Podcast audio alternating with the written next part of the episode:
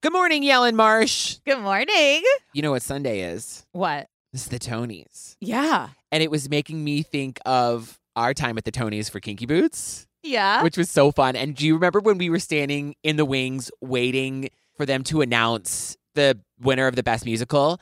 yeah. And Caroline Bowman got so excited that she started to have an anxiety attack and she had to lay down on the ground and she was shaking, but the whole time she had a huge smile on her face. Oh, I forgot that until this moment. And we were like, I don't know if I should be worried or if I should be excited for you.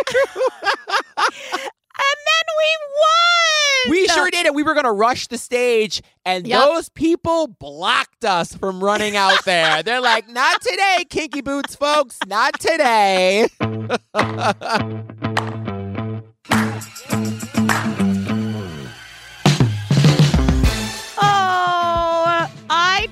Totally forgot. You guys, if you check us out on YouTube and see that performance, you actually sadly won't see my precious Joseph in his original track because tell them why. Two days after we opened on Broadway, I broke my foot and I had to have surgery. So by Yep. the time we got to the Tonys, Mhm. my foot wasn't completely healed. But Jerry, our director, was amazing because he was like, Yeah. Look, babe, I know what this means. So I'm going to wear your boot. You can stand in the back as a factory worker. And I had to watch Robert Pendilla do my track on the Tonys. I know. It was such a bummer. At least you were there. But you all, let me tell you this quick story. When Joey broke his ankle, I watched it happen My with foot, my my eyeballs. foot. Uh, his foot. And then I watched it with my eyeballs. And then we had to dance together because we had this little section in the closing part of the show, in the finale. And remember when we were dancing, I kept going,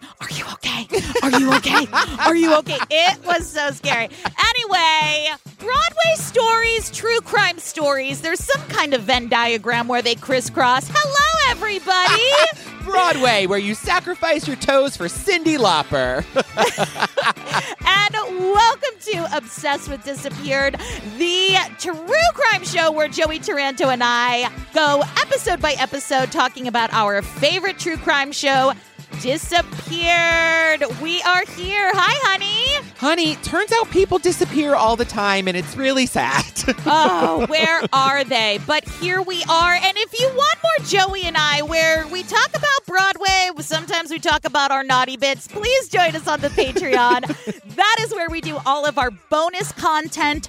We give you three ad free episodes of a TV show of your choice. We just finished Pink Collar Crimes. We are on to Love, Honor, and Betrayal. We've also done, well, Pink Collar Crimes was the joy of 2022. It is absolutely worth joining the Patreon for. I'm telling you, don't miss out on Pink Collar Crimes. We have back episodes of Snapped and See No Evil and Fear Thy Neighbor and Who the Bleep Did I Marry ready for you to download and binge. All you have to do is go to our website, click the Patreon link, and join the Drama Club. You can also get into our close friends circle, and we've got some summer surprises coming up for you that we can't wait to announce. And, uh, you know, join us on our socials too. We'll talk about that later. Should we get into the episode? Yeah, baby, let's do it. Okay. Do it, do it, do it.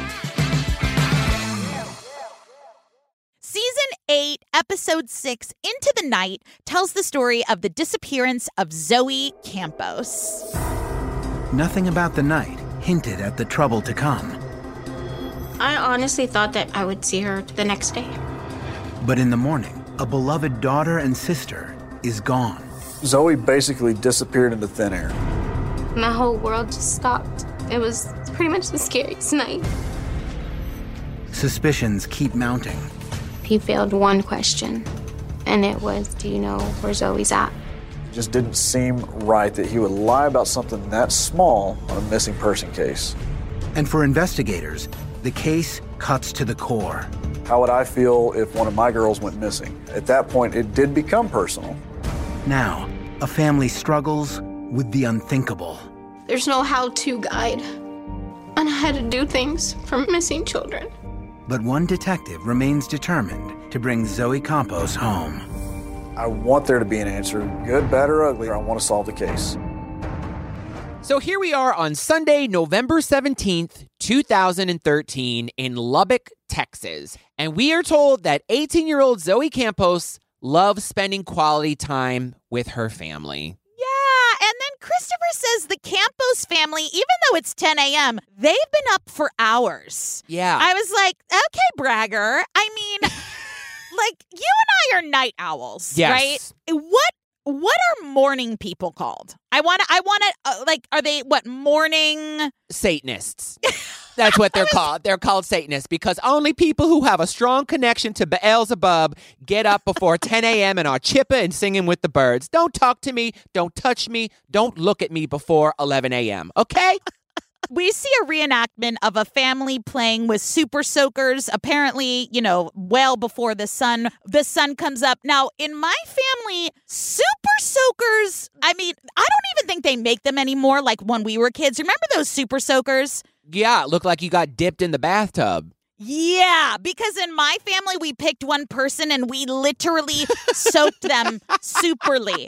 I don't think the kids have those super soaker guns anymore. Uh, No, like I the- don't. But yes, they were a very close family, so close that sweet Zoe moved in with her sister Savannah, who was a single mom of two, just to help her. You know, it's really interesting because you know most teenagers. I I I don't know about if this if it was this way for you, but like most teenagers are fighting for their independence. Yeah. And they're like trying to get away from their family. I mean, you know, or trying to get out of going to church four times a week while people speak in tongues and get slain in the spirit. Why is the Holy Ghost slaying people?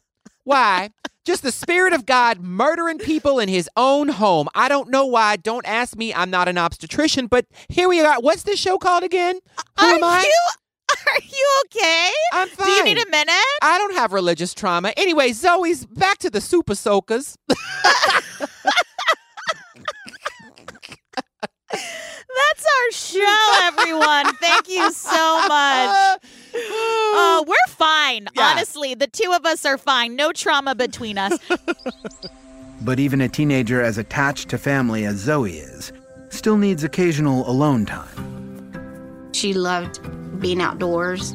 She was always going to this little lake down the street from my grandma's house almost every day during the summer to go fishing. The few friends Zoe lets into her world know she has a big heart and a weakness for strays. We also learned that Zoe loved the outdoors. She always brought home stray animals, which I actually did as a kid. And my mom was the opposite of Dr. Dolittle. My mom was like, Doctor, do not bring that filthy thing in here. It probably has rabies or fleas. And then we we get a little backstory of Zoe's parents. They met while they were in high school. Her dad was in the military, so he was in and out a lot. And Yeah. then when she was 10, they got divorced. Yeah. Zoe was really sad, obviously, you know, but good for them. If you realize that you're not Yes. made for each other and you're better apart, I support that. And she did adjust. It was an adjustment, but she did adjust. And because Zoe's dad spent a lot of time overseas uh, deployed, she and her sister Savannah, they worried about him a lot. But when he would come home, she made sure she got a lot of father daughter time in. And one of the things that her dad loved to do and his family loved to do was fix up cars. Can I tell you? That's Yeah. a skill I wish I had because it sounds like a lot of fun. Oh, wow. That, that was a left turn I was not expecting. I'm dead ass serious. No, I mean, I don't know. I hate to be cliche. I hate cliche, like a female tropes. Like, I don't know anything about cars, but I don't know anything about cars. And I don't think it's a sexism thing. Like, I really like don't care. Uh, well, what if, what if you came to my house and while we Uh-huh. repaired the car, we seen Grease Lightning? Okay, that I could get on board with. them on the side, they don't wanna say it. What are the words? Go. I mean, d- the the joke is on us because they say I was a little kid singing "She's a Real Pussy Wagon" and I had no idea those were the words. you know that ain't no shit. I'll be getting lots of tit. How did our parents let us watch that movie at such a young age? That's a lyric. Those are the words. Ain't no shit. I'll be getting lots of tit. Yeah, That's You- a terrible lyric. You know that I ain't bragging. She's a real pussy wagon. Gross, John Travolta. Wow. Well, turns out John Travolta's gay. Anyway, um, so she wanted to go to school to be a mechanic. Zoe was so focused on her goal, that instead of waiting until she graduated, she left high school early with the idea of getting her GED. She also bought herself an old beat up Lincoln Town car to start practicing on her own. She wanted to go to school to become a mechanic. Yeah. But in the meantime, she bought an old Lincoln Town car to start practicing on. And uh, her mom had me cracking up because she says, My Lord Jesus, she bought the biggest car and she was five foot nothing, just vibing behind this big old long car. And that picture made me chuckle because it reminds me of all the wannabe boys that I knew in high school who were like Uh-huh. 125 pounds wet Yeah. in heavily oversized clothes, driving literal Mima cars around the West Bank, like a 92 Oldsmobile. And these dudes thought they looked hard as fuck. Meanwhile, they look like Seth Green and Can't Hardly Wait. Do you remember that? Do you remember that? Yes! Why you gotta waste my flavor? Damn. So on this day, on this morning with the morning macaws over here, they're playing outside. Mama Melinda has to be at work at three. So she says bye to everyone. She says she says goodbye to Zoe and she says, I love you and breaks my heart every time. That was the last time she saw her. Savannah and Zoe and the babies came over. So I had to be at work at three, so I still had to get ready. And um, some reason I looked at Zoe. I looked her in her eyes and I said, I love you. And I gave her a hug. that got me yelling when she talked about that. It Yeah. she said I had no idea why, but I I just hugged her and said I love you. Ooh. Yeah. Yeah.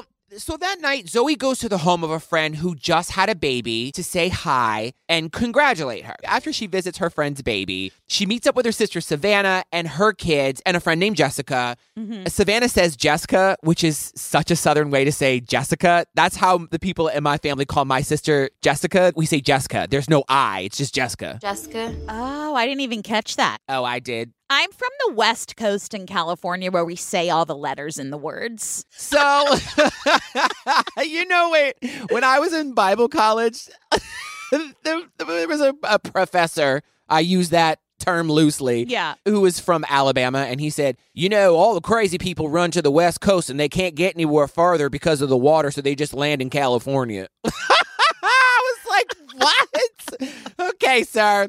Anyway, so the, anyway, after dinner, they all go back to Savannah's house where Zoe lived with her, and they watch a movie. And Jessica came too. And around 11:30 p.m., Sister Savannah says, "I decided to put myself to bed, including the kids." And Zoe was dozing off. Yeah, she was just dozing on the couch. Cut to 2:20 a.m. Mama Melinda is clocking out of work, and Zoe texts her and says, "You know, do you want to ride?" And Mama Melinda was like, "Oh my gosh, yes, thank you. My car is in the shop." 10 minutes go by, Zoe's not there. And Mama Melinda says anywhere in Lubbock takes 8 to 10 minutes to get there. And I was like, "Oh, it's a small town." I looked it up. It's 136 square miles. It's not a small town, but I guess they meant in like their neighborhood everything takes it, but I was like, sure. "Oh, I didn't realize Lubbock was so small." I mean, everything in New York takes like 8 to 10 minutes to get to, which You're- what? ti- times that by 6. I was like, on what planet? you can That's why everyone's in a hurry cuz it just always takes so long to get fucking anywhere. Absolutely. I called her phone and it just rang and rang and rang. And then it went to her voicemail and I called it right back and it just went to voicemail. I honestly thought that maybe she had just fell asleep and I would see her tomorrow, the next day. So Mama Melinda goes and crashes at her friend's house who lives behind the bar that she works at.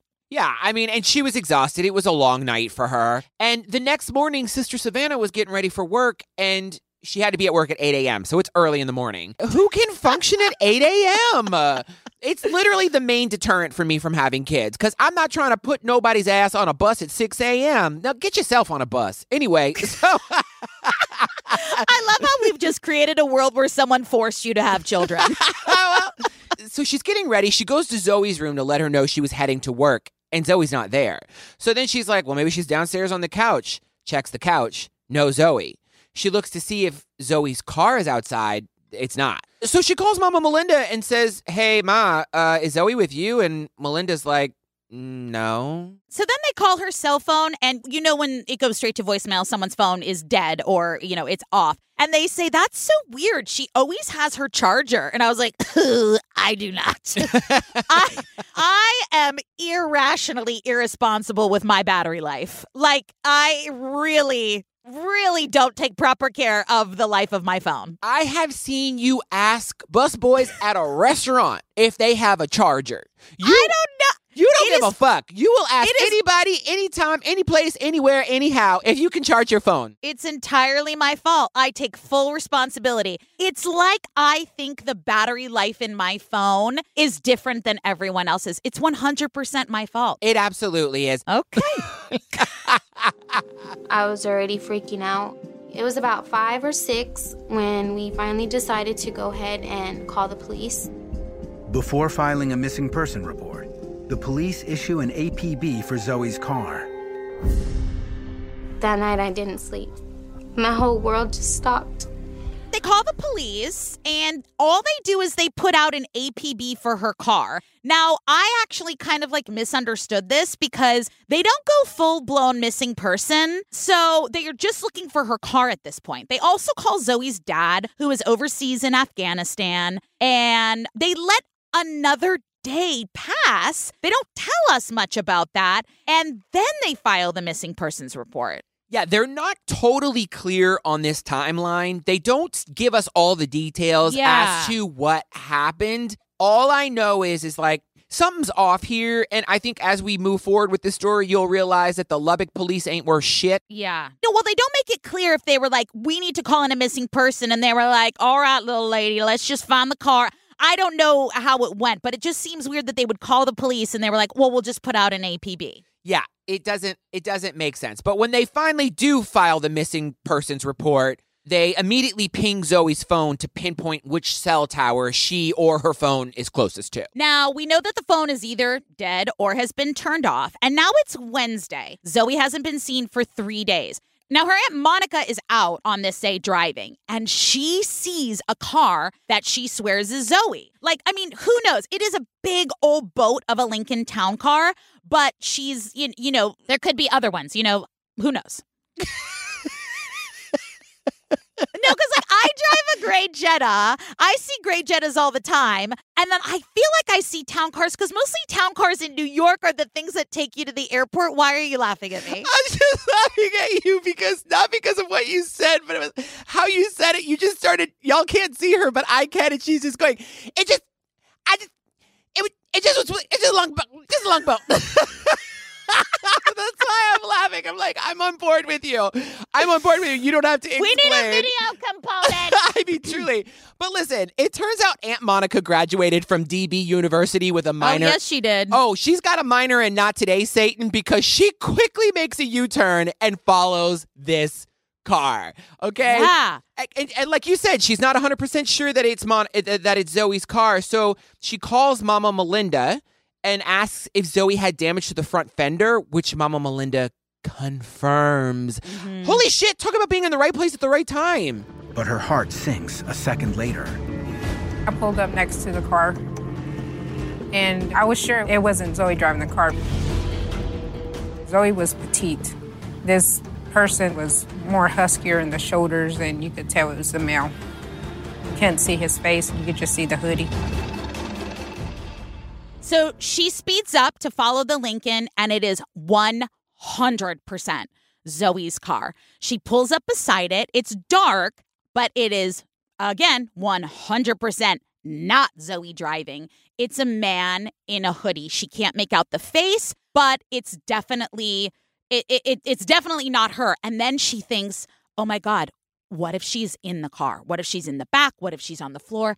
What if she's in the trunk? Now, her next move, I, was a little confused by. Same, Because same. two things. I understand that when adrenaline kicks in, you're not always thinking clearly. You're just like, go, go, go, Yeah. go. And the first call she makes after Mama Melinda is she calls her son, Zoe's cousin, and says, I need you to come. I'm in this neighborhood driving. I need you to get in your car and come meet me and help me. I was confused why she didn't call the cops first, but based on the little information we have on the cops mm-hmm. up to this point, I'm assuming that she's like, the Lubbock Police Department ain't shit. Yeah. and they're not very helpful. So let me get my son out here who will be on it. Exactly. I was still pursuing the suspect, but he turned off on a side street, and so I had to pass him. It's a terrifying moment. Monica has lost Zoe's car. Maybe even Zoe. So while following this car, the car makes a turn. I'm sure that she was probably maybe going fast and couldn't make the turn. Right. I was like, why don't you just follow? But I guess she didn't want to make like an aggressive, like, I'm definitely following you turn. Yeah. Anyway, she finds it. She catches up with the car. They find it in a parking lot of an apartment complex. There is the car. Literally the Jennifer Kesse of it all. Oh, yeah. So then Aunt Monica, who has seen so many true crime documentaries and is, you know, a part of DBU, is like, whatever we do, we don't touch that car. Yeah. We don't contaminate it. Mama Melinda was freaking out. She wants to open the trunk. She wants to look in it. Aunt Monica was like, just wait. You don't know. You can contaminate. I mean, thank goodness she was in her right mind to tell her to do that. Oh, right. But oh my stars, I would want to flip it upside down. Yeah, I mean, and Mama Melinda says, like, I was circling that car because she Yep. kept thinking, like, my baby could be in that trunk. Yep. And so I was saying, like, Mama's here. If you're in there, I'm going to get you out. I'm, I'm going to get you Yep. out. Don't worry. But, like, you know, and it takes time. So they call the police. Mm-hmm. Buckle up. If you have Xanax, I, I strongly suggest you take one now because this is absolutely infuriating. They call the police, and the police don't show up for a fucking hour. an hour. I mean, come on. Do better. He was like, you know what? All right, we'll be right down there. I need to balance my checkbook real fast Right. and I'll get right over. You know what I need to do? First, I'm going to do that. Then I'm going to straighten my pantry. Uh, I'm finishing up a massage here. Uh, oh, and then I'm going to tend my garden real fast. Uh, I'm going to finish up this here knitting project. I'm going to have a Sammy and a cigarette. I will be there in two scoots. and apparently, two scoots is a fucking hour. Child. An hour. This is all the information I need to know about the Lubbock Police Department. They are fucking messier than Ellyn Marie Marsh after wrestling a pig at the Lebanon County Fair, okay? they are a hot fucking mess. And and when the police show up, Mama Melinda was like, the cop didn't want to speak to me because I was so angry and I was emotional and I basically went off on him like, what the fuck is your problem? Why did it take you an hour? Meanwhile, we're walking around the neighborhood banging on people's door being like, "Did- did you see this car here before? Do you recognize this car? Uh, Did, did you see anyone? They're asking questions, waiting for an hour for your ass to leave the fucking donut factory to get here to check out the car. Exactly. And I can just imagine the mansplaining being like, all right, little lady, calm down. I know you're probably on your menzies. Right. But let's think of this rationally. I know that's hard because you're a very, very crazy, crazy woman. But once you calm down and take a few breaths, we can talk about this rationally. Would you feel more comfortable if we took you to the kitchen? So you're in your own, you're in your, you know, somewhere nice and comfortable. That way you can calm down, you irrational woman. And what upset me when Mama Melinda tells the story, her voice is very apologetic. Yeah. Like, well, I was being emotional and aggressive. Honey, be an hour? That that fucking Lubbock Police Department will be called Marsh Police Department by the time I would be fucking done with it. Don't apologize for being upset. Agreed. And then uh, Lieutenant Yep. Freeman explains it away and he's like, "Well, they didn't make it sound like a very high priority." I'm like, save your mansplaining for somebody who's buying this shit. Are you fucking kidding me? A person's been missing for over three days and their car was found abandoned after a stranger was driving it? Explain to me how that is low priority. Imagine, I'm sorry, I'm uh, literally, I'm so angry that the, the consonants, there's no place for consonants in my mouth. Imagine it's your child who is There's missing. There's plenty of room in that mouth. I know that for a fact, Yeah, honey. there is. Yeah. Thank you. Hit me up on my DMs. And so I'm like, imagine this was your child who's Yeah. missing. The car is found abandoned, and tell me about how low priority this is again. And I'll tell you every which way you can become rotisserie in hell, you brain dead asshole. Thank you. Thank you.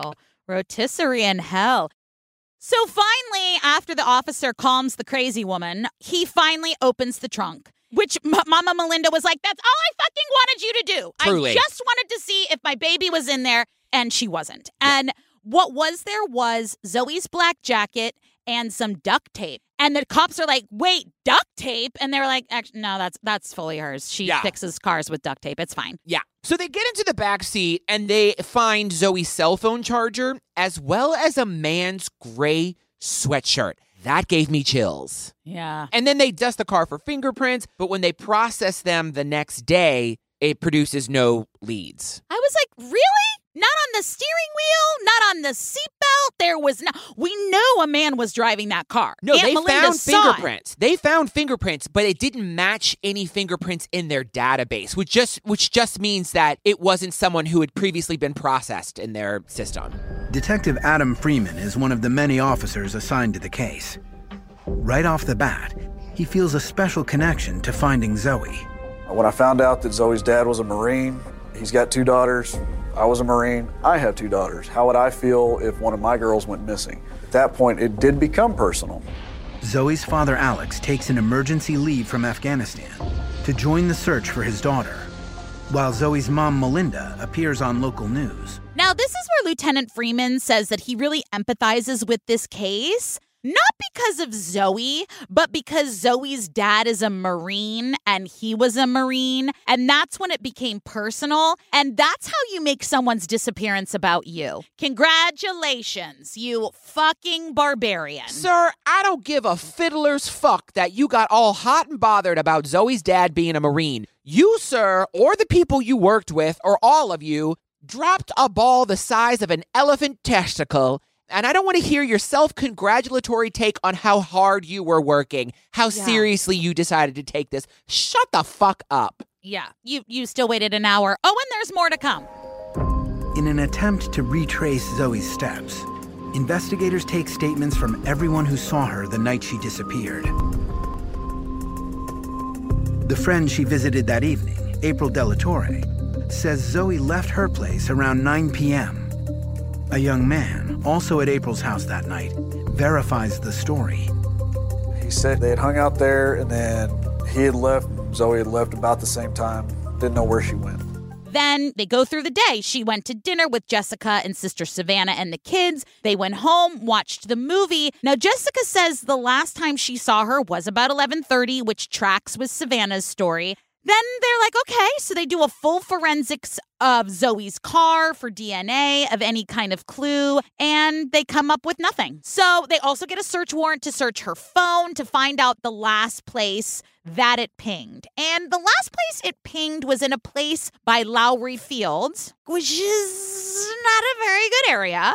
And also, that ping can kind of be within a mile radius of, you know, the tower that it pings at. Hi, we've all listened to Serial, we know. Yep. And the police are explaining how difficult it is to search that. Meanwhile, while they're sitting like yapping about it, Zoe's family's like, bye, we're doing a search party around Lowry Field. See ya, fucksticks. Literally. Like they are like, okay, cool. Are you done? You're done talking? We're gonna go actually like put our feet on the ground and go fucking find our daughter. There is nothing worse than having to listen to this ginger twat, Detective Freeman, mansplain to us anything and everything. We just didn't have the manpower to search the area. Shut the fuck up. There's so many excuses from the Lubbock Police Department. I don't want to hear them anymore. And so, eh, like you said, once the minute they heard about that ping, they were on it. The family The was family- on it. Yeah, they're flying, they're on foot, they're doing everything.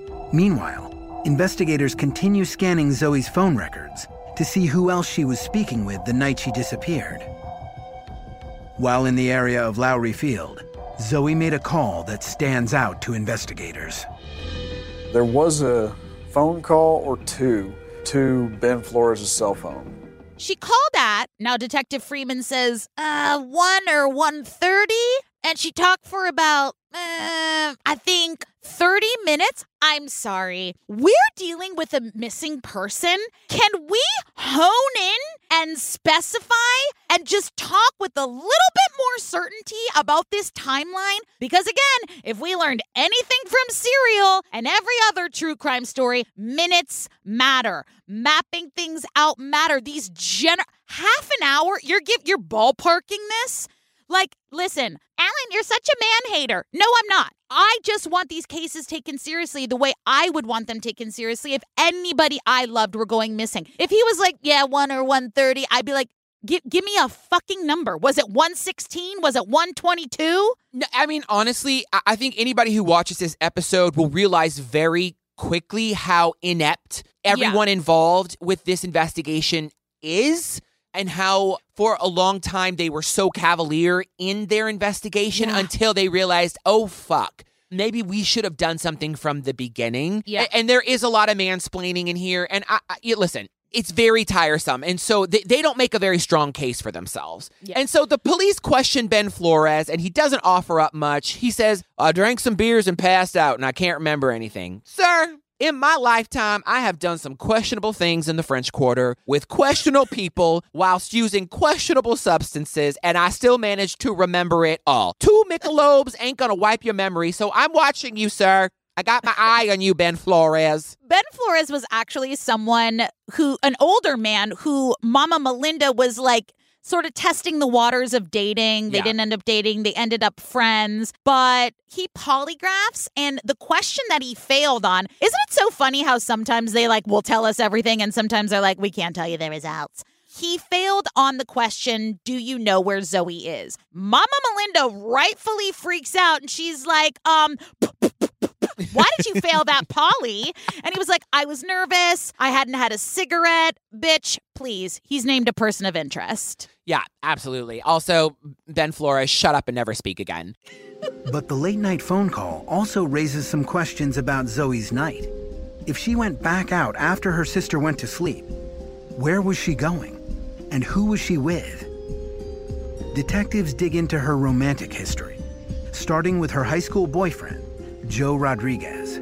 So now detectives are looking into her history with guys. She had a boyfriend in high school named Joe Rodriguez, and they dated for over two and a half years. And Mama Melinda's like, look, we knew him. We knew his family. They're good people. We were not worried about him. And the cops say that, you know, he was also very cooperative and they didn't have any reason to suspect him, although we're not ruling him, anyone out as a person of interest. And Joe was like, you know, he, I haven't spoken to her really since we broke up a couple months ago. But after she broke up with Joe, she started dating a man by the name of Jacob Preto. And she didn't really tell her family about this guy, Jacob, because Mama Melinda probably wasn't really going to like him. Yep.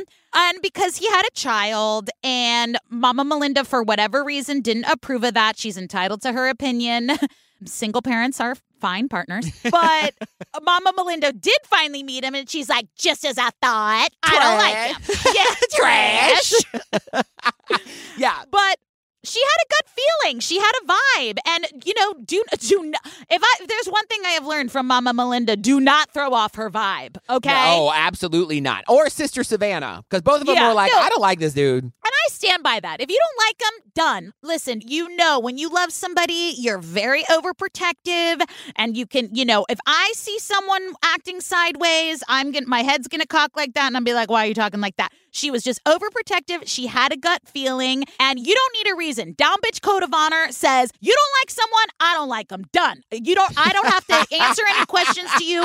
So if Mama Melinda, I'm on your side. You don't like Jacob, he's a fucking asshole. And, and when are we fighting? Well, turns out that they had problems, Zoe and Jacob, because he was cheating on her and he did have another girlfriend. And it turns out that that girlfriend was his alibi for the evening. Right. She could confirm it. And so, why are men so gross? Well, Christopher says days before they went missing, they had been arguing over his two timing. I was like, Christopher, two timing?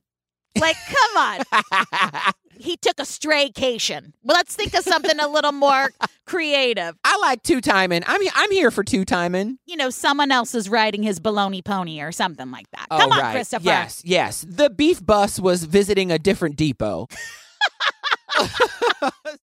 so the detectives are at a dead end, but they dig deeper into Zoe's Facebook. And it turns out that Zoe had been messaging with a guy whose name is concealed by the police because it's an ongoing investigation. And he had convinced Zoe to come over and smoke some weed with her. Now, Mama Melinda says, Look, I knew Zoe liked to get high. I didn't approve of it, but I'm glad I knew about it. I'm glad she felt comfortable enough to tell me about it and that she didn't try to hide it from me. Yeah. I really just my armpits started sweating when they said they went through her Facebook messages. Oh, child. I was like, "Whoo!" Listen, when I when I leave this plane, you all have a gas and go through my messages and read them out loud and have an interpretive dance because I'll be gone. But woo, that gave me the meat sweats. Oh, honey. when they said they were going through her messages. Please wipe my Instagram first, Ellyn. No, I know. Oh, you're, yeah. I will actually write like an erotic novel with your fucking Instagram DMs. Ah, shut up. Detectives are more alarmed by the fact that the young man who sent these messages had already spoken with police when they questioned the people who saw Zoe the night she disappeared. In his original statement, he admitted to being introduced to Zoe at her friend April's house. But he never mentioned the invite for a late night get together. To me, it raised some questions that he was lying in the first interview. Remember Zoe's friend April, who had the baby that Zoe had gone to visit that night of her disappearance? Well, it turns out Zoe had met this dude at April's house that night, and police had spoken with him, but he wasn't forthcoming about his late night invitation to smoke with her that night. He lied, he lied, he never been so. He was lying. So they bring him down to the station to interview him, and he admitted, okay, yes, I didn't tell you that because I didn't want to get in trouble for smoking weed. Right. And then the police, well within their right, was like, wait, so you lied about weed, even though we're in the middle of a missing persons case? Right, Like, right. do you understand how sus that sounds? And he was like, okay, okay, I lied the first time, but here's the truth. I asked her to come smoke weed at my house. She got here. And then I said to her, Do you want to smoke weed? Only problem is, I don't have weed. And then she's like, Wait, I came over here to smoke weed. Okay, I guess I'll go find some weed and come back. And she never came back. That is this man's story. Now, who the hell invites someone over to smoke weed and you ain't got no fucking weed? If you Yeah. did that to me, I would be like, I am deleting you from my contacts. Don't ever message me. I'm unfriending you. I don't know you. If you see me in public, keep walking, you old liar. Yeah. And then see, I messaged her at four and six saying, Hey, I thought you'd come back. Did you get the weed? I know I said I had weed, but I'm sorry. Come back. Come back. Yeah. Yeah. And so obviously this scenario lands this dude on the top of Detective Fuckwad's list of people of interest. And Detective Freeman gets a warrant for this guy's Facebook. And apparently this guy messaged a lot of young women. And Detective Freeman says his ultimate goal was to have sex with him. I'm like, okay, so he's like every other 21 year old I ever met. Not that I'm making an excuse. Let me make that clear. I'm not making an excuse for him. But um, he, how old? how old's your boyfriend? and so also he goes on to say that his his messages bordered on harassment. And also, also, the other thing is this dude's house is very close to the cell tower where Zoe's phone pinged last. Yikes. My personal opinion is that this young man that was the last one to see Zoe is the only one responsible and completely involved in her disappearance. Detective Freeman says he has all he needs to classify this young man as a suspect in Zoe's disappearance. But he needs more evidence for an arrest. When the Campos family learns who Zoe went to meet, they're shocked. And so Detective Freeman, you know, questions whether or not Zoe ever actually left this dude's house. And then he makes a very bold statement. He says, In my opinion, this is the guy who was absolutely responsible for or involved somehow in Zoe's disappearance. However, I don't have enough evidence to make an arrest. So now the police chief, not Lieutenant Freeman, but the police chief holds a press conference. Girl. Okay. Yep. Buckle up. I'm Take another keep- Xanax. All right. I'm going to keep my voice just like this. I'm not going to raise it. I'm not going to raise the volume. I'm go- I'm not going to use uh, inflammatory or aggressive tones. I'm going to keep my heart rate down. I'm going to pop a Xanax. Yep. I'm going to touch some grass. Yep. I'm going to sniff some lavender Uh-oh. or some Uh-oh. shit. Okay. Uh oh. I, I literally, my arms are warm right now. All right. I'm That's not all right. even Take kidding. your time. I smell toast. Okay. we listened to this police chief say this. Through investigation, it was found that Zoe was involved in behavior which might put her in harm's way. Ugh.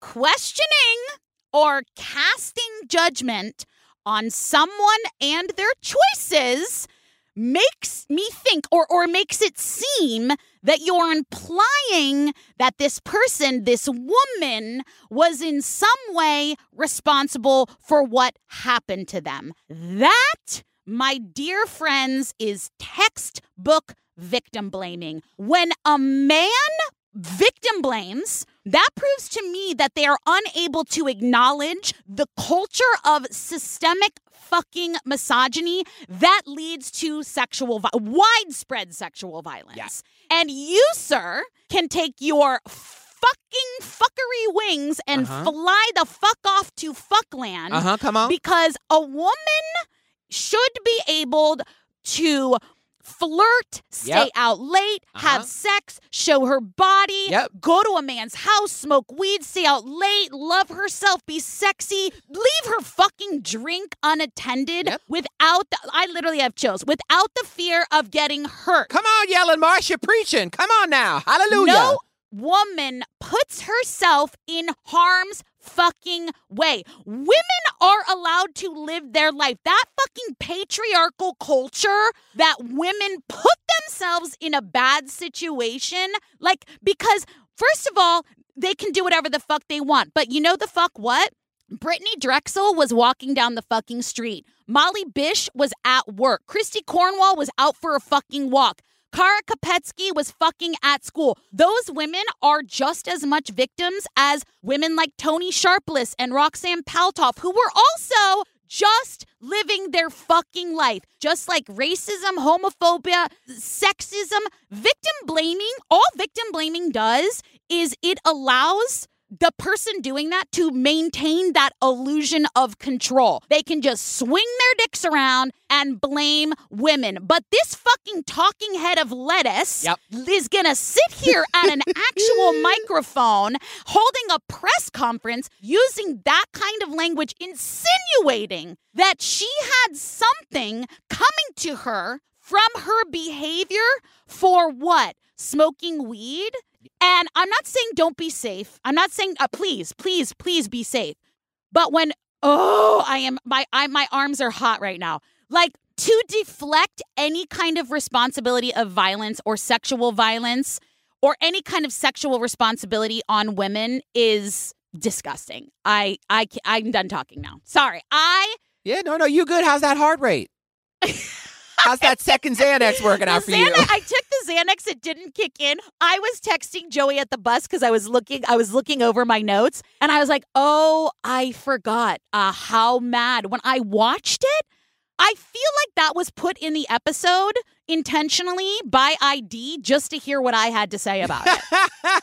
Listen, you but you hit the nail on the head. I agree with everything you just said, honey. I'm like, hallelujah. Come on, you better preach. Because the thing is, is that also Detective Freeman. If that was your daughter, Yeah. you remember you felt such kindred. You, you you took this so personally. You felt such a kindred spirit with your Zoe's dad, the Marine. But like, imagine that they were talking about your white daughter, Yeah. the way they were talking about Zoe, who was brown. It's very misogynistic. It is seeping with racism as well. I, it, I- it, it, it was a lot. It was a lot to take in. And it's so few words. Yep. And that's why words matter so much. Yes, I'm I'm with you. I'm on the same page. It's it's infuriating. It's archaic, and I'm like, "K- bye, y'all, you dinosaurs. As weeks turn into months, holidays and birthdays pass with no sign of Zoe. The one year anniversary is especially difficult. It kind of hit hard knowing that it had been a whole year. It had been a whole 365 days that I hadn't seen her. That I hadn't heard her, heard her voice. That still a year later, we were still in the same spot as we were. Sister Savannah talks about the pain of not seeing her sister, and, and Mama Melinda is still, it's very raw for them. It's very difficult to watch mm. and to listen to her family talk about Zoe because they are in excruciating pain in the way that anybody would Of if somebody, if a member of their family went missing. I think I blacked out for the rest of the episode, but I mean, listen, the only thing that Detective Freeman does is he never lets go of the idea that this Facebook invitation guy was lying. So Yeah. I'm going to give him that amount of credit. He was like, I'm pretty sure it was this guy. So that's where I'm going to focus my energy. In July 2015, Nearly two years after Zoe vanished, he officially becomes the lead investigator on the case. The detective decides to revisit his suspect's house to try and prove his theory. By the time I took over the investigation, he was no longer living at that house. Freeman brings in scent tracking dogs to see if the young man's story that Zoe stayed in her car and never went into his house holds up. The detective revisits the suspect's home, even though he no longer lives there, and he takes cadaver dogs. And those dogs picked up Zoe's scent along the fence in the back alley behind the suspect's home, and it followed the scent along the alley where the garbage trucks would come. And on top of that, the dogs again picked up Zoe's scent at five different places in the home. So at this point, Detective Freeman is convinced it's this dude, but he still doesn't have enough solid evidence to make an arrest. And I couldn't believe when he said two years later, I was like, well, good luck with them puppies. Oh, wait. Yeah. Two year good doggies. Good babies. Good Two years later? That's incredible. And so, you know, uh, uh, he talks about how he's still gathering DNA samples from everyone who's on the person of interest list, including the dude she met up with. And they basically sent it all off to the lab and they're waiting to get some matches. That is sort of where the episode ends. You know, the family, at the end of every episode, they sort of tell us how, you know, they're navigating through life without their loved one. Yeah. So now, remember that unnamed moldy dish towel of a man? Yep. We got his name. His name was Carlos Rodriguez. Yeah. And in November of 2018, almost five years to the day that she went missing, Carlos led the police to the remains of Zoe Campos and he was arrested that night. And yes, he is the unidentified suspect. He wrote a letter to the local news station in Lubbock detailing what happened and they aired a segment on it and it's it's it's really sad. What what he said was they did smoke marijuana and it was synthetic marijuana and he started to trip out. This is what he explains in his letter. Yes. So he says things like this. This is a direct quote from the letter. I started to lose track of time and spacing out. She kept saying things and I could hear her laughing, but my mind was somewhere else. When I turned to face her, her face looked different. She looked very weird in an evil way and I started to panic, but I couldn't move. Yeah. He's like, I felt I was dying. And she kept grinning and asking me if I was okay. And he's like, I started to get lightheaded. I started to black out. And Zoe said, You're tripping. And when she opened her mouth to laugh, her face started to melt. And that's when I struck her. The letter goes on, which you can read online. It's it's very, you know, available online. But he basically said he hallucinated. Yes. Whether or not I believe him is beside the point.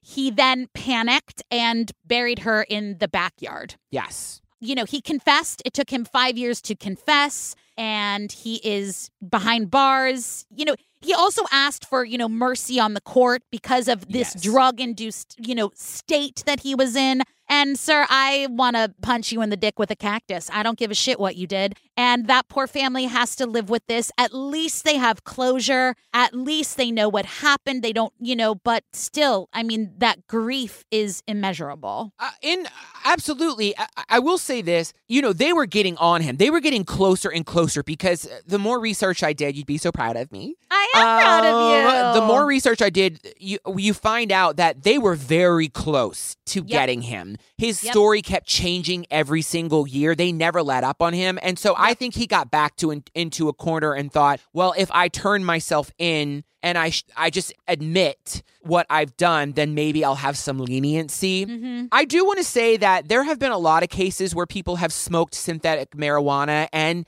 and tripped out and done insane things. I, I'm not I'm not justifying what this man did in any way, shape, or form. You know, when I was in Spider-Man: Turn Off the Dark, there was a guy that I was in a show uh, who was in the show named um, Marcus, and he and his boyfriend were addicted to meth. They had been on a three-day bender. They hadn't slept, and he hallucinated that his boyfriend was Satan. That's what he said. And he thought that his boyfriend was trying to kill him. And in turn, he killed him. And now he's in Rikers spending uh, 20 years in prison. Say something funny. Well, did we ever figure out why God is murdering people in his house, slaying people in the spirit? You don't know what that is, do you? No. What is that? It's when it's when a, a minister or someone lays hand on someone and they fall out. That has a name? It's called being slain in the spirit. We're an educational podcast. Should we press charges against the Holy Spirit? Oh, did it. what? That was a hard one, dude. Oh man, we love you down, bitches. We love you so much. That fucking poor baby. But we are here. We are telling their stories. And also, that guy can choke. Yep. Don't forget to follow us on social media. We are on Facebook. We spend a lot of time there interacting with you guys. It is called the Obsessed with Disappeared podcast discussion group. Are you ever going to let me say it again? Uh, well, honey, I gave you a bunch of chances. I guess we don't have another hour for me to sort that shit out. Go ahead. Go on now with your sermon. And you can follow us on Instagram on the Disappeared Pod. Where can they find you, Joey?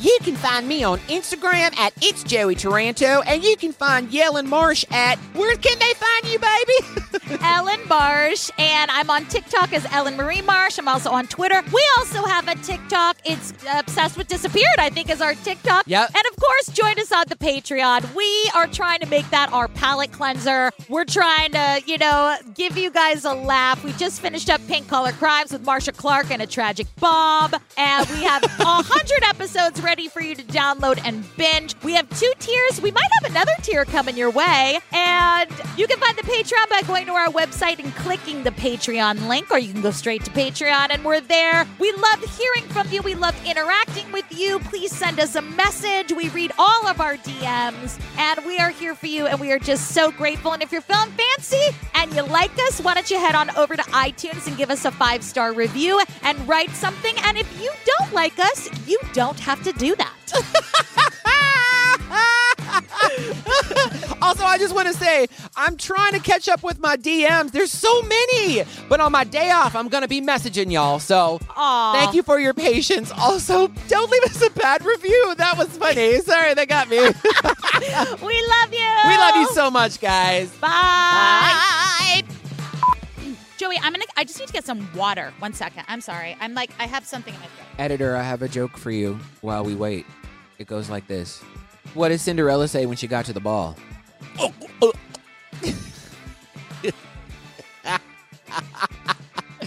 Thank you. Thank you very much. I have seen you ask busboys at a waiter. Uh, wait, busboy. Sorry, wow. Good lord. What's this show called again? Jeff. Hi, Jeff. Hi, Jeff. Could you play a clip from Can't Hardly Wait of Seth Green when he says, Why y'all gotta be wasting my flavor? Damn.